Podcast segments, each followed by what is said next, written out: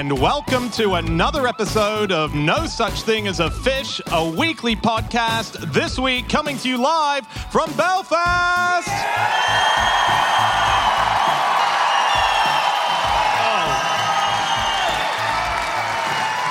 My name is Dan Schreiber. I am sitting here with Anna Ptaszynski, Andrew Hunter Murray, and James Harkin. And once again, we have gathered around the microphones with our four favorite facts from the last seven days. And in no particular order, here we go. Starting with fact number one, and that is James. Okay, my fact this week is that during the Festival of Britain in London in 1951, children would deliberately go missing because the local police station where they waited for their parents had the capital's best collection of comic books. That's incredible. This was a huge big deal. 1951. This is the Festival of Britain, probably the last massive festival we had in the UK before the Millennium Dome was built. Uh, and this. Don't laugh at the. it was a very, it was a huge success in some measures. number of domes. yeah. Yeah. Uh, but yeah, the um, Festival of Britain, it was an amazing thing. They had all these incredible buildings and structures and exhibitions all over the UK, in London, in, in uh, uh, Edinburgh, in Belfast, in fact. They did have quite a lot here. Um, but then it was in 1951, and by 1952, the entire thing had been demolished. There was no TV really in those days. It was really the early days of TV. And so these days, I think it's quite forgotten, the Festival of Britain. Um, Yeah. But when you look into it, it was absolutely amazing. And, and what's extraordinary about it as well, so it was the South Bank in London where the Royal Festival Hall is now, which is a very iconic venue. And I've been there many, many times. Didn't realize it was built for the Festival of Britain. It was part of the big structure. So the whole of this South Bank, right along the Thames, was just turned into this place of the future. And when you, when you see pictures of it, it is extraordinary what was there. Yeah. It is. And it was built basically to cheer people up a bit after a little war type episode, wasn't a little it? run in with the Germans. Just a small run in, and it seems like it worked. It seemed to be pretty successful. So they had my favourite piece of the Festival of Britain was the um, cl- like one of the centerpieces was the Guinness Festival clock. Oh, yeah. Which Ah. was it was in um, Battersea Park. It was 25 feet high. It said it was the most complicated clock mechanism for 300 years. Which what happened to clocks 300 years earlier, where they just they just forgot how to make them properly. But it was amazing. What I quite like about the Guinness Festival clock is nowhere is it explained why this one of these centerpieces of the Great Exhibition was something that is made by an Irish company, which I don't know if you know this, Belfast uh, was not part of the United Kingdom at that time, and nor is it now, and by two Polish designers. And it's never mentioned, but it sounds incredible. So they had the whole Guinness menagerie. So, you know, back in the olden days, Guinness was advertised by all these animals like There was a toucan, wasn't there? Toucan's the big one, the main event. Yeah, they had a crocodile, they had a pelican, a bear, a lion, a kinkajou, all these typically Oh, British. what? Classic kinkajou. Kinkajou, you know. Kinkajou. Yeah, you see them wandering up the South Bank sometimes. It's a real British, some kind of South Do you mean American. Pikachu? Yes, they had Pikachu. Uh, it's it's what- like a weird looking mammal, a cute South American mammal. Yeah. But what kind? What kind of mammal? Like a bird or Uh, no, a... Like a. Sorry, back. Wait. Hang No, on. no, no, no, no. You can't No, pull I- that back, Dan. So, Anna, what kind of mammal? Like a lizard or like a fish or a it was an insect, kind of but mammal we're talking about? Oh, fucking, because he made that joke, it's going to stay in the show now. And then yeah. That was always going to stay at the show the moment that left your mouth, I'm afraid. I suspect Unbelievable. it's not the last you're going to hear of that fucker. Well, okay, so now we all know birds aren't mammals. Great. You're welcome, everyone else at home who had to have me take the bullet to get that bit of information Yeah, out yeah. there. We've all learned something today. Okay. And they all danced around. So, what was it though? fif- Like, did, did we find out? Was it like a It looks, looks, looks a What bit like a sloth. It's a little. looks a bit like a sloth, uh, like Yeah. a cute slothy type, um, like a possum or something. Okay. Looks a bit like that. Great. The furry thing. Um, anyway, that's they jumped out of this clock and danced around constantly, and the ostrich would come out, which had beer glasitis. Not a mammal. Part of the bird family, I believe. Is it? Very strong. Cool. Yeah, it was very cool. On the other, so th- I mean, there was so much stuff in London, but it did. It was genuinely uh, all all across the country. So 18 million people across uh, the UK went to one or other of the events that were local. It had the Festival of Britain had its own ship, which is pretty cool. Nice. It was called the uh, Campania, and the ship had an amazing life. Okay, it was truly a very versatile ship. It was built, actually, it was built in Belfast, local ship. Uh, it was built, yeah. Anyway, I it certainly trust any ship that's been built in Belfast, by the way.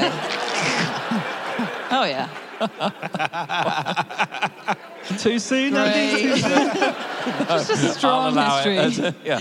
Um, anyway, it was built in Belfast, but then, Second World War, it was uh, requisitioned by the military, uh, by the Navy, used as an escort carrier. Okay, so it's now fine, it's a military ship. Saw some action in the Second World War. Then it was turned into the showboat for the Festival of Britain in 1951. Then it was refitted as the command ship for Operation Hurricane, which was the test of the first ever British atomic bomb. Okay. So it sailed to Australia, and it was the, it had some laboratories fitted, and it did the test. It was the you know main ship for that, and then it was scrapped. So I thought, you know, what an interesting life for a ship, guys. Yeah. I feel like, I feel What a like this microphone might not be. No, great story. Um, Um, the the new the uh, Northern Ireland part of the exhibition uh, was run by a guy with a brilliant name. He was called Willie DeMayo.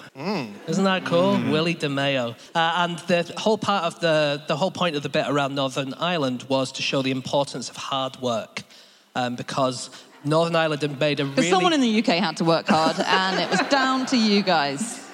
Um, they worked out that Northern Ireland had made a much bigger, um, much bigger part of the recovery after the war than anywhere else in the UK. Um, but they also had a lot of manufacturing on site because they wanted to show how many things were made here. So they had, um, you could buy some festival cigarettes Cool. They were made cool. while you watched. They made a cigarette and then you could smoke them. nice. Um, they had some stuff about stockings, nylon stockings, and the way they showed those off is they had a load of sort of dismembered legs. They weren't real legs; they were like kind of plastic legs, and they were in the shape of a fan. And they all had stockings on them, and they would spin round and round and round. And then there would be some nylon that you could kind of see through the spinning leg fan. Right. That's cool. Wow. that cool? That is cool. I like there was back in um, London there was all these little other events that were going on. So you'd have the main features of the whole festival, which would be from theatre through to these caves that were built that were absolutely stunning. That these, they were like grottos, which looked incredibly beautiful. Um, and then there was a French stunt tightrope walker called Eliano. Uh, I think that's the right pronunciation. And he walked across the Thames. So they put a tightrope up the whole way through uh, across the Thames, and he walked it. And near the end, he almost fell, and he went down onto one knee, and he stayed there for four minutes, and then he eventually got up. And then made it to the end. And it was a success, but it was particularly scary because Eliano didn't know how to swim.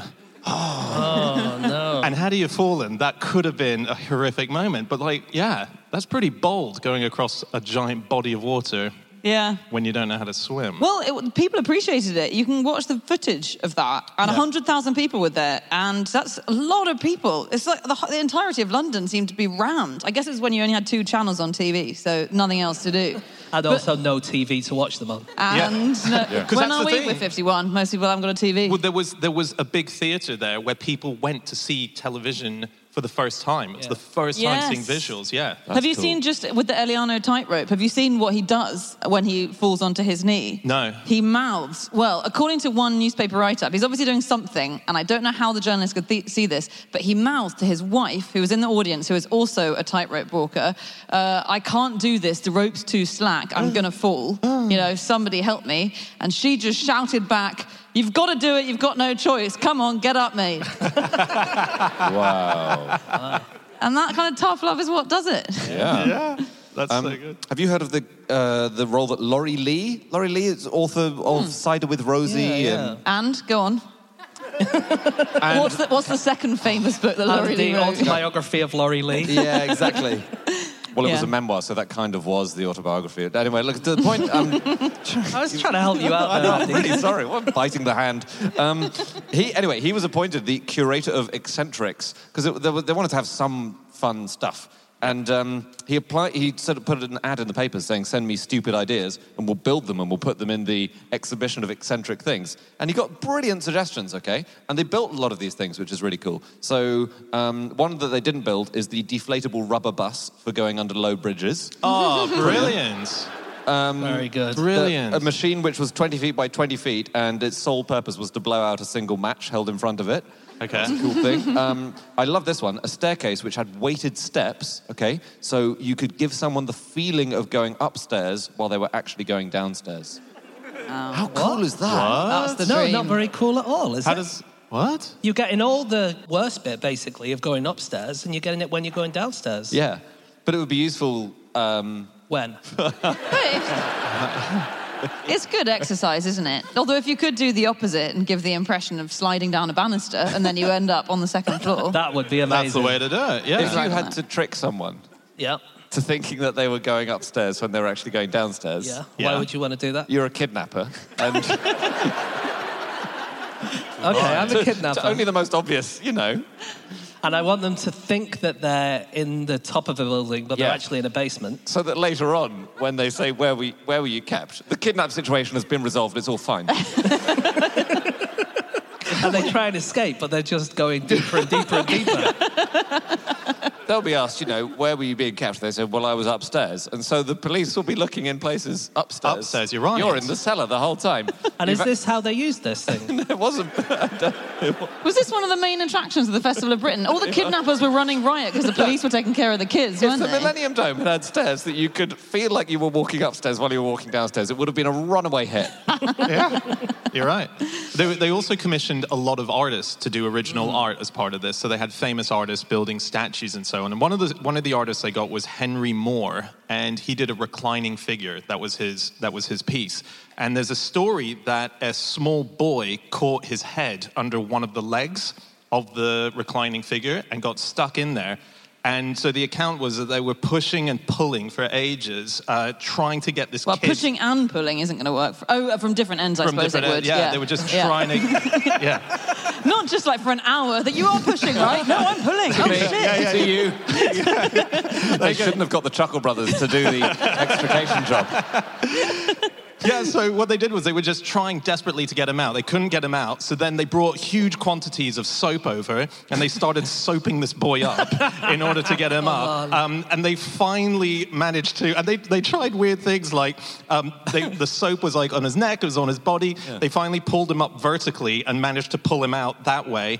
Um, sorry, sorry, they put him into a flat horizontal position and they managed to pull him out that way. And they said it was like a missile from the breech of a gun, like he popped out. Um, and his mother reported that her son's neck had never been so clean. These are the kind of japes that were happening There, at the there was Festival another of Britain. sculpture called um, Root Bodied Forth by someone called Mitzi Cunliffe.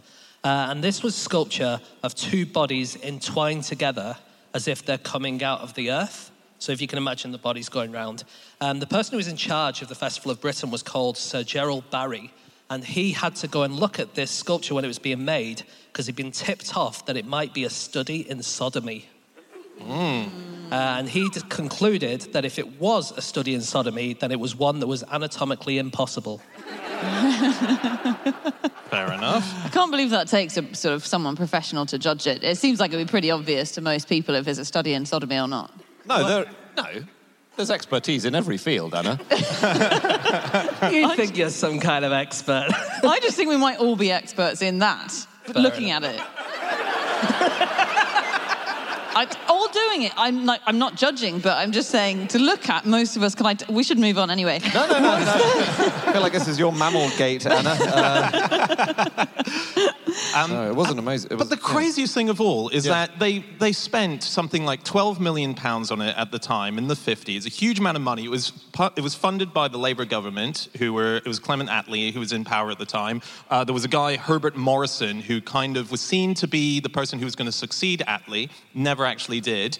His grandson is Peter Mandelson, I discovered. So it's like a yeah history of staying in politics. But um, it went up.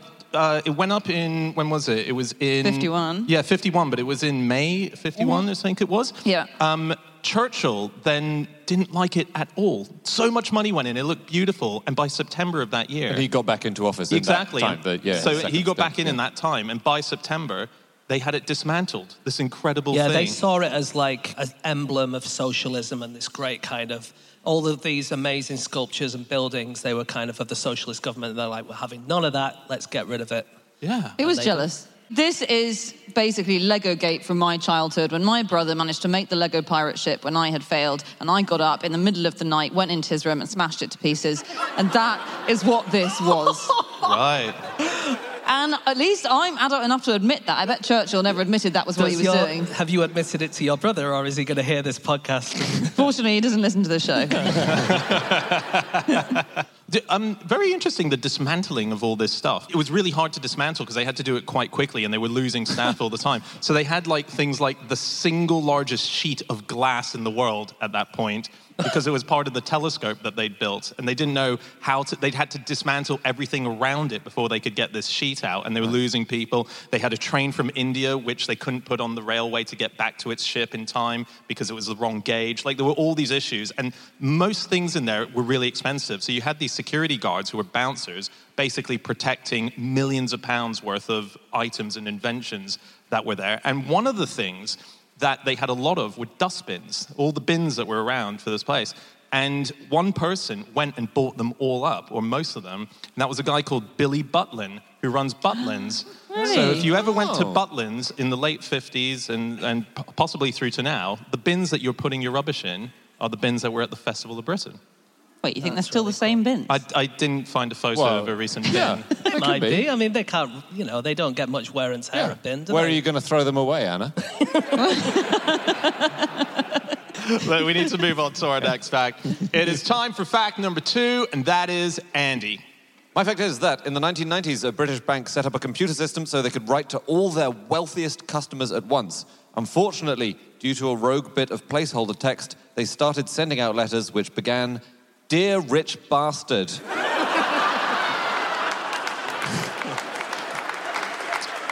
so, this was in this is in a paper recently, and uh, the website Snopes, who do a lot of debunking and bunking, have um, re- you checked it out, and it did happen. It was written up in Computer Weekly at the time. Uh, it was a firm, a telecommunication firm. They were launching a new gold card, and they wanted to email the richest people all at once and see if they wanted to buy a new product.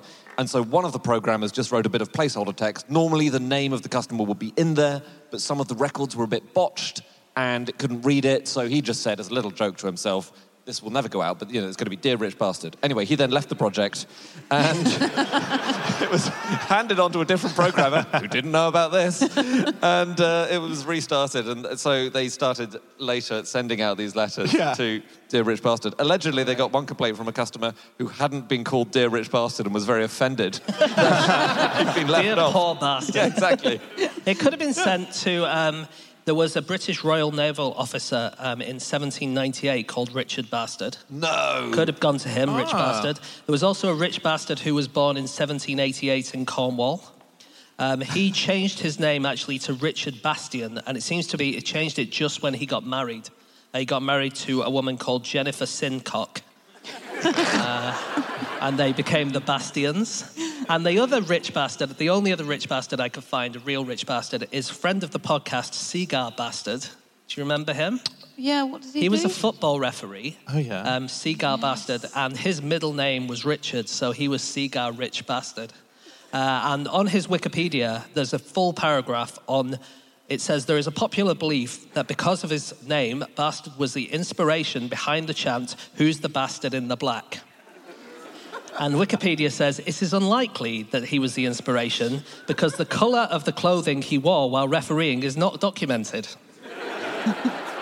And football chants did not include verbal aggression towards officials until at least the 1960s. Long after he had died, so Thanks, Wikipedia. Fuck. busting a myth there. I love these big mail outs where something goes wrong. I remember reading a story about a guy in Canada. He went on this date, and it was a really good date. And at the end of the date, he got given the number of this girl, Nicole, who liked, you know, possibly wanted to meet up again. Mm-hmm. So he gets home, and the next day he calls her, or, you know, in the next few days, calls her, and it's the wrong number. So he's like, shit, she's, she's given me the wrong number by possibly one digit, I don't know. but how do you find Nicole, you know, in the campus where he was, which was the University of Calgary?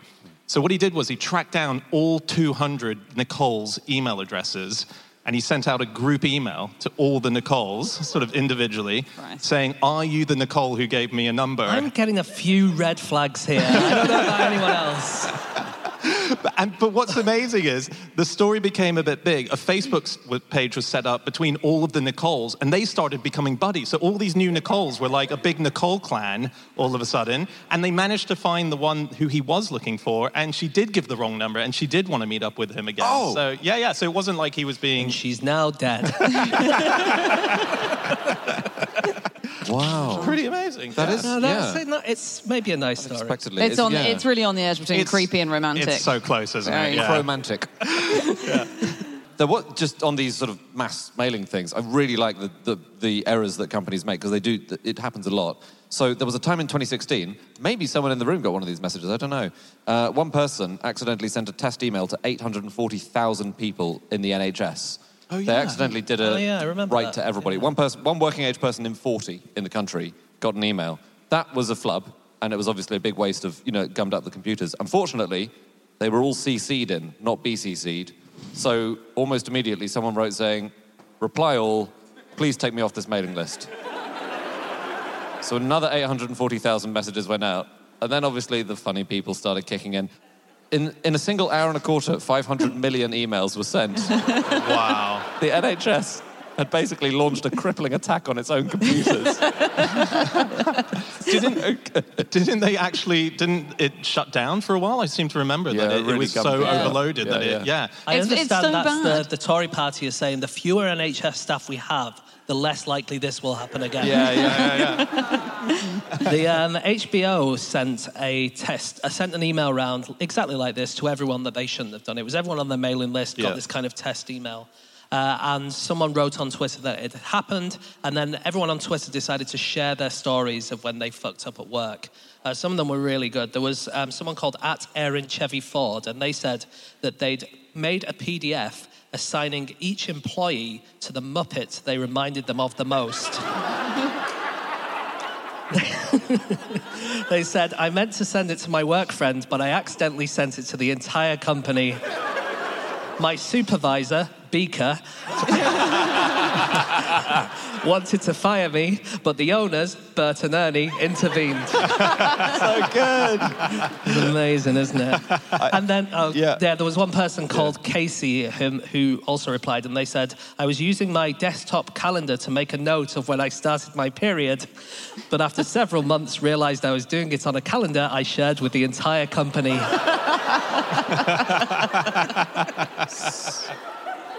It's useful information, some would argue. That's, that's just, yeah. I, I, I like I like always imagining the behind the scenes when these stories come out because uh, companies will do this and then send out an apology saying whoopsie daisies, and then I just imagine the person getting furiously fired in the background. And there was one in 2018. It was the U.S. Embassy in Australia uh, sent out an email invitation to just all the big shot diplomats, politicians, journalists, and the invitation simply had a cat wearing pajamas holding a box of cookies with the words "cat pajama jam," and it went out to you know people at the highest levels of government. And so the embassy sent a tweet out saying, oh, ha, ha, "Sorry if you were looking forward to the pajama party. Don't worry, I'm afraid it's not going to happen. It was a training error made by one of our new staff." And then they followed it up by saying that new controls will now be implemented so something similar doesn't happen again. And you just know that that member of new staff, that one little intern, Yeah. has made this mistake. And the new controls are that intern not being an intern anymore. We're going to have to move on, guys. soon. Oh, can I tell you a thing yeah, about go on. um, autofill text, which is kind of what the Oh, original yeah. fact is about? So there's a there's a fake uh, text generator. Or the fake Latin is called lorem ipsum. You Yeah, know, when you yeah, just yeah. get it just looks like a Latin sentence. It's not really. It's just chop, uh, an old chopped up Latin text, basically, which looks like it's sentences, but it's not. Anyway. That's been established for hundreds of years, but there are new lorem ipsums all the time, and it's really exciting. There is Office ipsum. You can get a Samuel L. Jackson ipsum. Um, and there's also, I really like an online dating profile lorem ipsum, basically, a text generator which just generates a dating profile. So I just wondered if you fancied hearing a bit of it. Yes, please. Yeah. Okay, if you plug it in, it just gives you this mountain biking, vampire weekend, exploring the city, Ethiopian. Down to earth, snowboarding, new friends, running shoes, Uh, if you think we have something in common, I'm pretty laid back, sleeping late, Kurosawa, I have a crush on. If you're still reading this, my favorite word is sushi, passionate about making lasagna from scratch going to the gym. Guys, we need to move on Yeah, to our okay. next fact. Okay, it is time for fact number three, and that is my fact. My fact this week is that when leaving the Norwegian military, soldiers must now hand over their used underpants and socks for the next recruit to wear. yeah, this is this is this is breaking news. Um, It depends how you do it, doesn't it? It depends how you requisition those back. It's not like I'm going to need your gun, your badge, and your pants right now. well, it used to be that you would give every other bit of clothing back. oh, but you Um, got to keep the pants. Yeah, you kept your pants and socks, As a but then souvenir, yeah, yeah. but then you know it's been a hard time in the pandemic. So um, the Norwegian Defence Logistics Organization spokespeople said that uh, with proper checks and cleaning, the reuse of garments is considered an adequate and sound practice. And so that's what it is now. You've got to hand back your. your And I think it's fair because you hear used pants, and what you've heard is unwashed pants. And that's not what they do. They do wash them first, right? And do they also make them keep, you know, in a shop when you try on pants, you have to keep that um, plastic thing in the crotch bit. They make them wear that the whole time as well, don't they? What's that bit? I'm men not aware of this. this. You know when you go What? up and do a bit of stand up and you're like, everyone will know what I'm talking about here. Hang on. What plastic? I don't try. I don't try on pants much in the shop. Gen- as in, I, Maybe you're not supposed to. You know what? It's when you're trying on, but actually, do you know what? It's when you're trying on bikini bottoms. right. So, does anyone know what I mean? The sticky bit. That sounded Yeah. like a lot of female voices. there. Some distinctly female voices there. Yeah. Anyway, the plastic sticky thing. It's really useful if you don't want to get stuff dirty. Just cover it in plastic sticky stuff. And then you don't even need to use deodorant. Wait, so you wear Wait. you wear Are you, have, you, You wear- lam- have you laminated your pants? 'Cause Yeah. Lamin- everything I'm wearing is laminated right now. I feel like we're all learning so much about each other tonight, specifically. It's really. It's, this happens a lot in, um, in armed forces. There are lo- lots of stories about what happens with their pants policy. So, um, for example, the Swiss Army uh, of knife fame, they only. well, um, they only allowed their female recruits to wear women's pants in 2021, which is very recent for that uh, shift in policy to have been made. Until then, women were just issued with standard underwear, which was Yeah. men's I pants. think What- I think they wouldn't have been stopped. They weren't checking whether they were wearing women's underwear. It was just they weren't given women's underwear as part of their uniform. Yes, Oh, okay. that's true. But So- that's still that's uh, you know they're Yeah, not no, sort yeah, of being made to feel welcome with this kind of stuff. So that- anyway, they've launched a trial uh, this year where women actually now get women's pants, and they're, they're convinced this is going to be a big draw for recruitment. Cool. I'm not. Hey, or a small drawer. It depends Oh, on your sorry, size, okay. right? Is there a lot yeah, of chat between the women going, what's this plastic thing that's on the inside? But at the moment, it's only 1% of the Swiss army is women. And Right. they're hoping by 2030 it'll be 10%, just, just due to this pants thing. Sure. really? Yeah, maybe. If they told more of the women about the corkscrew on the knives, I'm telling you, they get a lot more recruits. Uh, what do you guys think that commandos wear underneath their trousers? I'm gonna I'm gonna press the button and say nothing at all. No, that is the QI klaxon. Um, they wear nappies, basically. Um, nappies known as blast pelvic protectors. Okay. Well, Uh, it is a, oh, it's a scary job, isn't Which it? Which direction is the blast coming from? It's to stop external blast from coming in rather than the internal blast Okay. from going out. Um, but it's because basically, if there's like an explosion or Yeah. a mine or something like that, you might get some shrapnel, uh, and you have a lot of very important arteries apart from everything else that's down there. You, you know, if you get a bit of shrapnel in your upper thigh, then you're done for. And so they all have these what they call nappy protectors, uh, and they put those things on. We're not sure why going commando comes from, where it comes from. According to the OED, it probably is just because commandos are really brave and hardcore, and it's like it was like American school slang, college slang, and they're like, well, if you don't wear pants, you're as hardcore as a commando. Uh, but then there is some interviews with commandos. There was an interview with um, Lee West, who is a commando, and he said that they would take off their pants um, because if they didn't, then there would be bacteria cultivated and their balls might drop off. What? That's what he said. He also said sometimes they might like go into an area and then they would leave a pair of soiled pants to taunt the enemy. And so when they came away, they wouldn't be wearing any What are pants these underneath. frat boys? What's this? Yeah. This is the most serious. Like, Why are hey, you- great news. We've got Osama bin Laden. Right, you, Private Smith, get your pants off. What's the.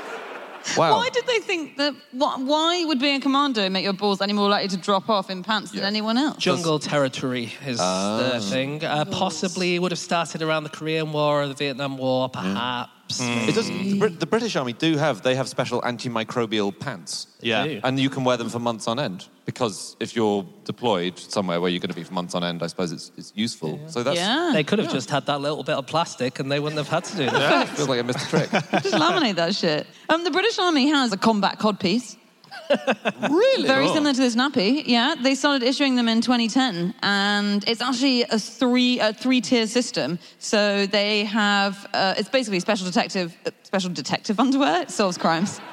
It's special protective underwear against um, explosives, missiles, stuff like that. And the Missiles. it's incredibly if- powerful. If the army's ever up against someone who fires missiles at individual soldiers' cocks, I say we surrender. I thought when you said it was a combat nappy that it was the other way round, as in it was like there was a gun down there that could fire. That would be cool. A little bit like uh, Liz Hurley's nipples in Austin yeah, Powers. yeah, exactly, yeah. And Yeah. then the phrase you could say, "Oh, is that a gun in your? Oh, it is a gun in your Yeah, pocket." Okay. is. Um, it wasn't nappy. I didn't say nappy because it sounds more sexy than the ones James was talking about. It's the combat codpiece. Oh, and codpiece. it's actually made up of ballistic silk. Which sounds Wow. like a really angry silk. Yeah. But and then it has it's one layer of ballistic silk, and then it's one layer of detachable armored modular trousers. It sounds like something out of Wallace and Gromit, but apparently it's crucial in Afghanistan. Wow! Wow. I've devised a little game for us to play. Oh, great. It's like, you know, the um, play your cards right, we had to bid higher or lower. Is that basically, but with celebrity underpant auctions? Okay. Okay. Okay. okay. So, um, Eva Braun, yes. guess how much her pants went for? Hitler's better half. Are we uh, talk- just, so- just to. Um, Pounds. We're going to go in pounds. Yeah, here. please. Right. Okay. Uh, six thousand pounds. 3,700. All right, now we get into the higher or lower bit because I was just setting you up with that one. Oh, right. Okay. Sorry. So if you if you thought that wasn't exciting enough, Yeah. Okay, Queen Victoria, higher or lower? higher. Higher because they were huge, weren't they, Queen Victoria? Absolutely pants? right. It's They not done on it's not done on acreage, but yes, you're absolutely right. They were bigger, twelve thousand and ninety pounds. Okay, they were dead. Right, Michael Jordan. Next up, Uh, higher. Higher. Lower. James is right. Michael Jordan's pants went for two thousand four hundred quid in Queen 2021. Victoria or Michael Jordan? Michael Come on, Jordan, guys. greatest basketball player of all More time. recent. All right, yeah, all right, all right. Queen Victoria, Queen of England, probably not that good at basketball, but good at lots of other things. They thought it was going to be boring. They're fighting over this now. Elvis Presley. Next. Higher. Lower. He never wore underwear. Trick question. He did wear them, and they did not sell. Ah. Can you believe that? They were up for auction, and they didn't sell. Are they the ones he pooed himself in? Because he did poo himself in. Didn't he poo himself? Well, he before died on the toilet. Yeah. Are they his death pants? No, So- I don't think. Because no one wants the death pants. yeah. I don't think they're his death pants, but they were a little marked. But they. Oh, come on. I said marked. What do you want? They were macchiato. Look, whichever way you want to phrase it, they were they were not pristine. Okay. And that may have been the reason they didn't sell. I doubt it.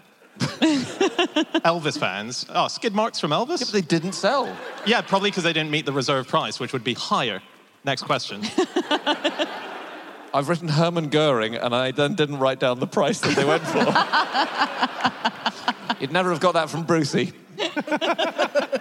Did you? Do you know who makes British Army bras?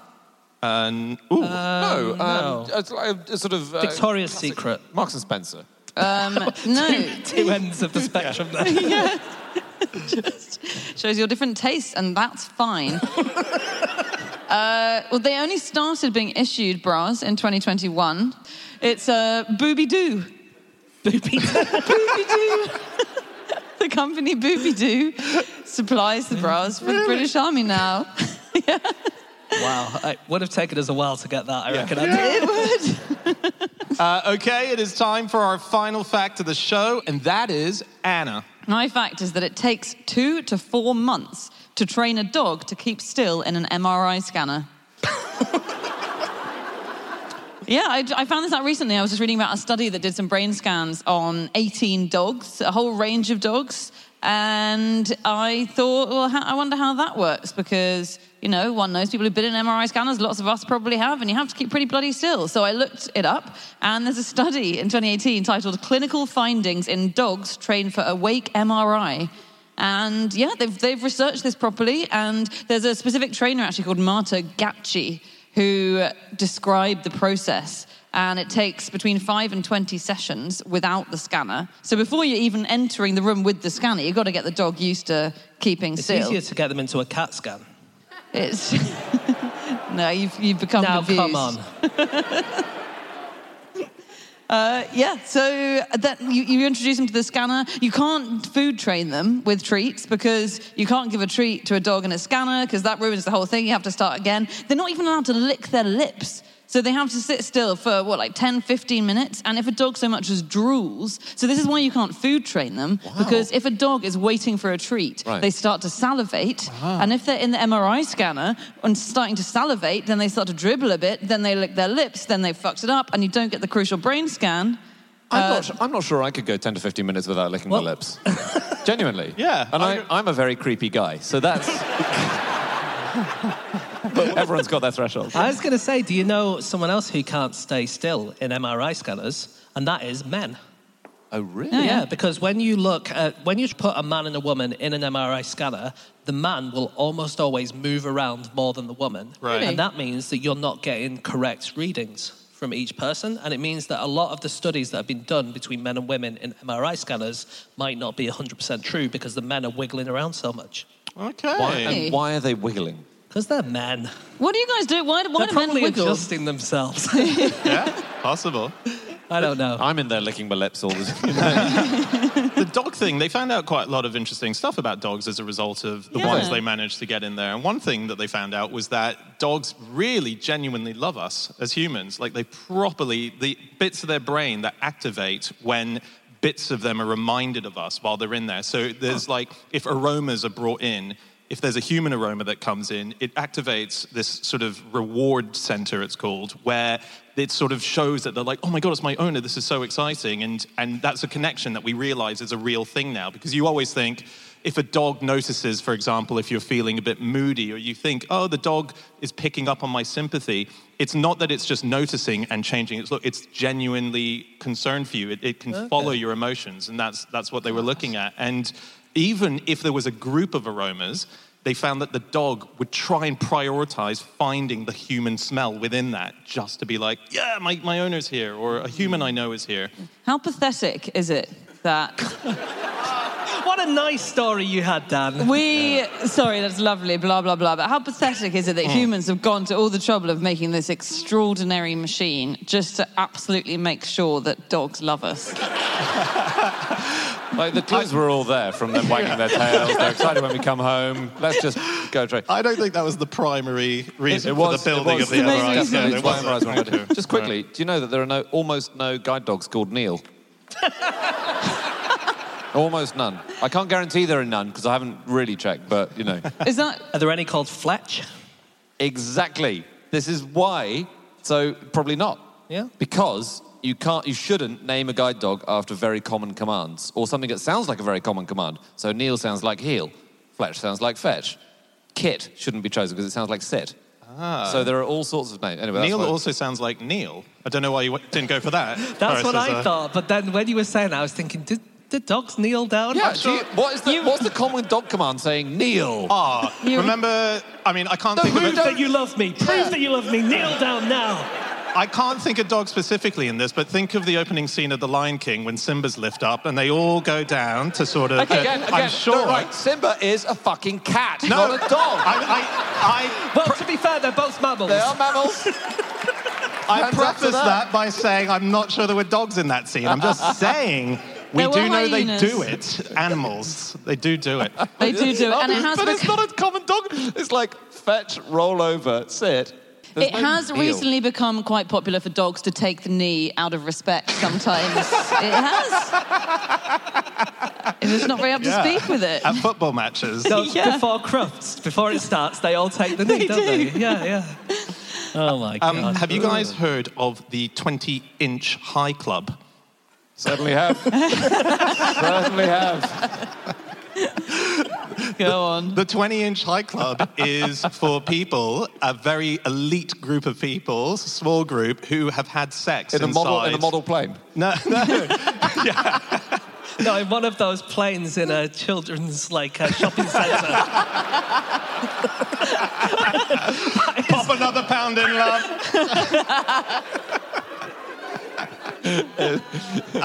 Elite. this elite club. Go It's on. a very small group of people who have had sex inside of an MRI scanner. And the reason it's called the 20 inch uh, high club is because that's the height and space of the Yeah, yeah. hole uh, that you go into, Crikey. that the couple go into. Those the initial people who first uh, helped that study. It was a scientist from the University of Groningen. Actually, we've we've oh, played yeah. a gig in Groningen, and it was he was called A lot Willy, of Groningen going on, oh, though, right? Hey. Willibrord Weijmar Schultz was the scientist, and he scanned a couple, but it was very hard to do. It was very hard to get the couple to get the images they needed because this was what you had to do. You had to hold perfectly still for a complete minute.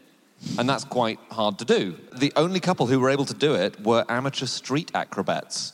And so they had the experience and flexibility to, Right. to get that right. To hold still during sex for a minute, For a minute. please.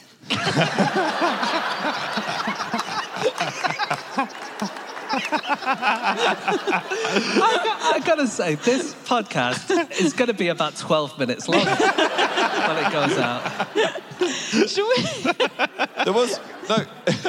can I, okay, can I tell you about one other study in this Yeah, broad yeah, area? yeah, yeah, yeah. There was a, sci- a writer. Why not? Kayt, Kayt Sukel, she was called. She was writing a book about science and sex, and she had to the, the study that was being done on her. She had to have an orgasm inside an MRI machine. Okay, Okay. but you know by herself. Um, and but as as Anna uh, and Dan have said, the, the thing is you have to ve- be very still inside the MRI machine, and it's very hard. And so, like training the dogs to be incredibly still, she had to train herself. And this was the mechanism. She wrote an article in the Guardian all about it. Amazing, uh, you know, account. She said she wasn't quite sure she could manage to get all the way there uh, under those incredibly still circumstances because she was she had to be in a helmet which was screwed to the bed, so incredibly still. Um, but she managed it. She managed the training program by attaching a small bell, which belonged to her cat, to her forehead with some duct tape, and then practiced getting there with the minimum jingling possible. What? so she, I don't strapped her, understand. she strapped her cat's bell to her forehead Yeah, with yeah, duct I got tape. that bit. Yeah. And then practiced having an orgasm without hearing the bell go once. Oh. To stay still, Oh, so I that she see. then that was the still. practicing before she came in. Before she went into She the wasn't machine, yeah. turned on by cat bells. I mean, by the end of this process, Yeah. she probably was. Yeah. okay, wow, that's amazing. Have you guys heard of um, Dr. Didge? no. This is a guy called Graham Wiggins, and he helped to develop the technology for MRI scanners. Okay, so without him, we wouldn't have all of the really sharp images that we have today. Uh, and most of his Wikipedia page is down to a type of didgeridoo that he invented, um, which has got keys in it.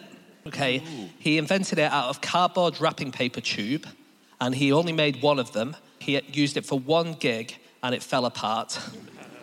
Um, but then he later on um, played with the Grateful Dead, playing the didgeridoo. Cool. He's like an amazing didgeridoo player, but he also was one of the main people behind inventing the MRI scanner. You can definitely see the relationship between a didgeridoo and an MRI scanner. You just hope that the MRI scanner doesn't fall apart after one go.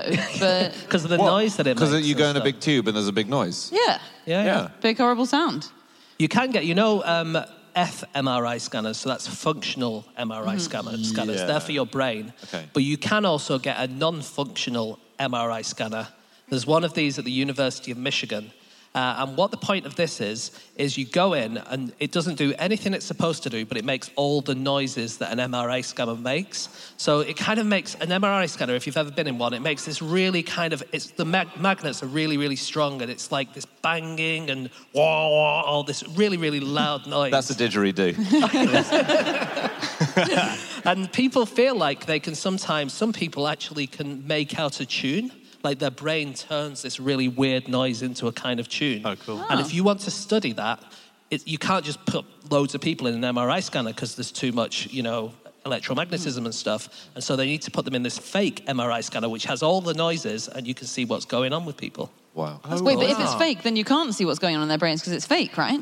Yeah, so it's more experience. They're not looking at their brains; it's the experience. Of Oh, it. I see. Okay. That's the other thing, you know, the um, ASMR that Oh, yeah. people report um, about having. If they, so that's the idea that if you watch a video on um, YouTube of someone ironing, it gives you a sort of brain fuzz, like Well, that- goosebumps around your it's head. Any, or- It's any noise that's. Yeah. Uh, or it's some people, they say, I'm whispering now and I'm, I'm rubbing the cloth between my fingers. And that kind of. Some that's- people listening to this are like ding ding ding ding. ding.